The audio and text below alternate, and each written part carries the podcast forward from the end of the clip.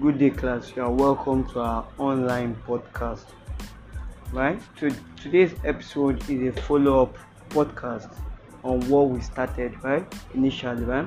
So earlier in the week, we started what periodic table and periodicity, right? So so we have looked into what periodic table.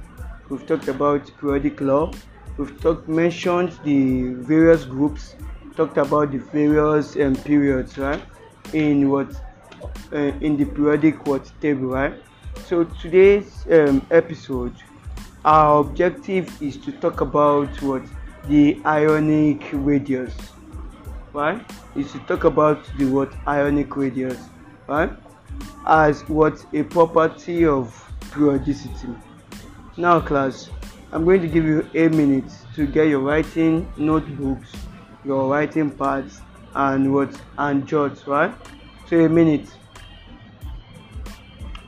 All right so let's just get into today's objective. Ionic radius is a measure of the space occupied by an ion or any direction of an ionic solid. Ionic radius is a measure of the space occupied by an ion or any direction of an what ionic solid. Are you getting it? Let's proceed. It increases down the group. So down the group ionic radius increases. Now again i take it. Ionic radius is a measure of the space occupied by an ion or any direction of an ionic solid. It increases down the group so down the group it increase it what it increases. So that means from group one it increases to group two. It there is an increase right in ionic radius. Now let's proceed. As we move across the period the cationic radii decrease from sodium to aluminium let's let's retake that. As we move across the period the cationic radii decrease from sodium to aluminium. Now sodium class is in group one. So that means what? Um, from sodium to aluminium. Right there is what? A decrease. Why? Ionic radii increase from what? Phosphorus to chlorine. So why? Ionic radii right increases from phosphorus to what? Chlorine. Do you get it? Now let's let's just take that again.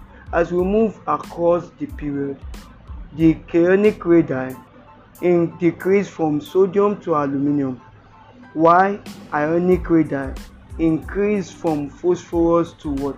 To chlorine right? So that's just basically that's just all our objective right accomplished. Now let me just recap. Ionic radii right decrease right decreases what? From sodium to aluminium. While it increases what? Down the group. So that means across the period ionic radius decreases. In, and it increases what? Down the group. Right so today we've been able to learn what? The definition of ionic radius. The behavioral properties that means across the group across the period it's what? It decreases and it increases what? Down the group. We've been able to learn that right? So your your activity my your student activity is to what? Is to your assignment is what? Is to learn about what? Ionization energy and electron affinity. In our next podcast episode we will be talking about ionic ionization energy and electron affinity.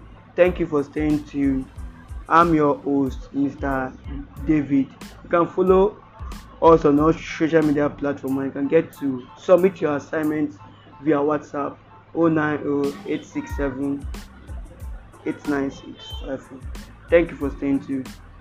See you in the what in the next episode. Thank you